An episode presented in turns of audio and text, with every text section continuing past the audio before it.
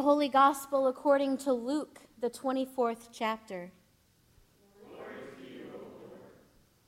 but on the first day of the week at early dawn, they came to the tomb, taking the spices that they had prepared. They found the stone rolled away from the tomb. But when they went in, they did not find the body. While they were perplexed about this, suddenly two men in dazzling clothes stood beside them. The women were terrified and bowed their faces to the ground. But the men said to them, Why do you look for the living among the dead? He is not here, but has risen. Remember how he told you while he was still in Galilee that the Son of Man must be handed over to sinners and be crucified, and on the third day rise again. Then they remembered his words, and returning from the tomb, they told all this to the eleven and to all the rest. Now it was Mary Magdalene, Joanna, Mary the mother of James, and the other women with them who told this to the apostles. But these words seemed to them an idle tale and they did not believe them. But Peter got up and ran to the tomb. Stooping and looking in, he saw the linen cloths by themselves. Then he went home, amazed at what had happened. The Gospel of Christ.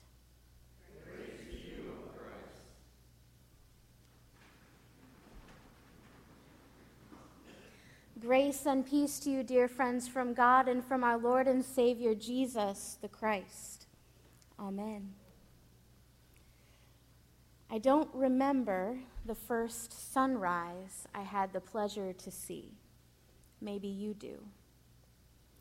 But I do remember one entire summer of absolutely beautiful sunrises.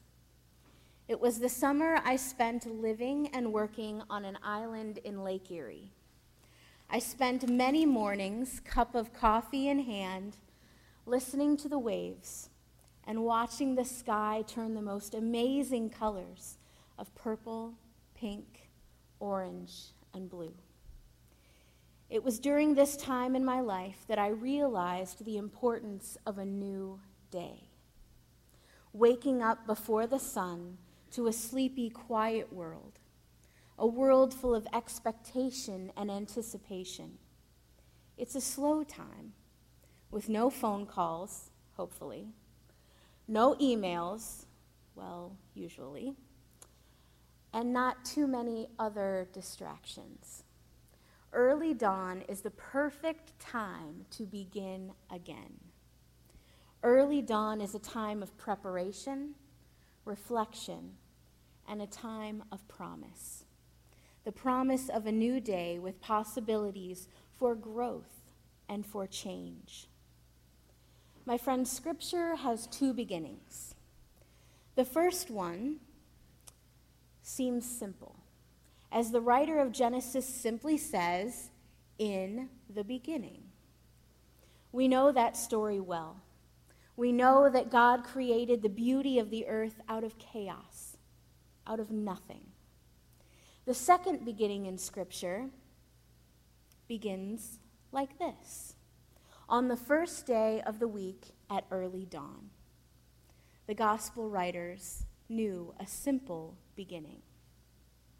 On the first day of the week at early dawn, the women came with spices to the tomb they came to the tomb to prepare the body of Jesus.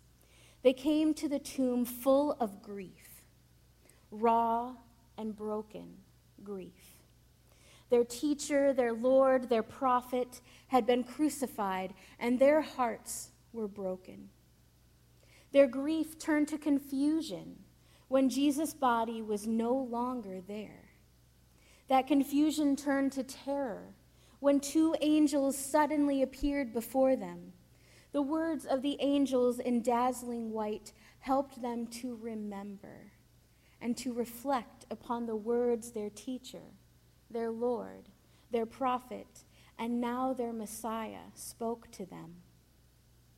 The angel said, Why do you look for the living among the dead? Remember how he told you on the third day he would rise again? Remember. After hearing these words, their terror turned to hope.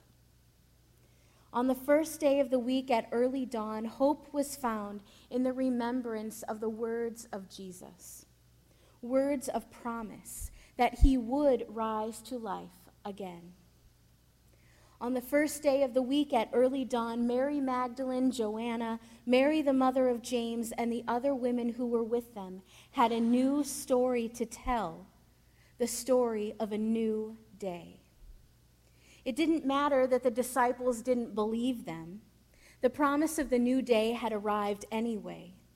These women were the first preachers of the resurrection, the first to welcome the new day.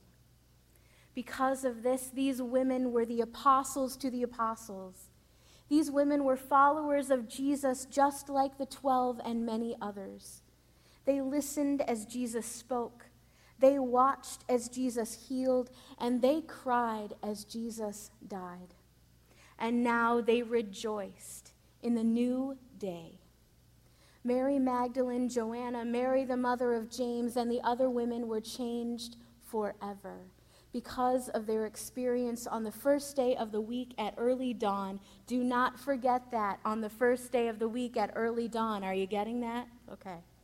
Because of the new day. We are those women. We are the ones looking for hope on the first day of the week at early dawn.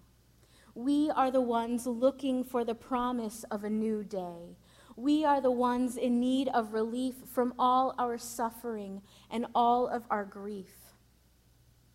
On this, the first day of the week at early dawn, we need Jesus. We need Jesus to speak words of remembrance. We need Jesus to remind us of the promises made and the promises kept by a faithful God.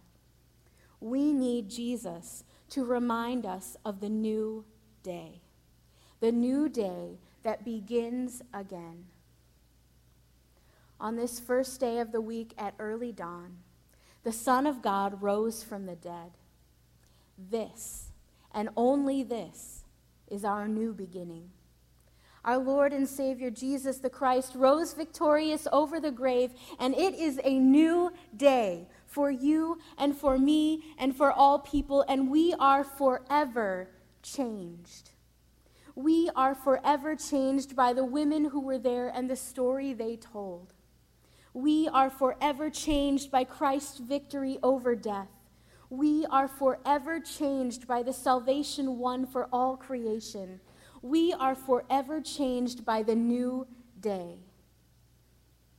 My friends, on this, the first day of the week at early dawn, we begin again because Christ is risen. Alleluia. Amen.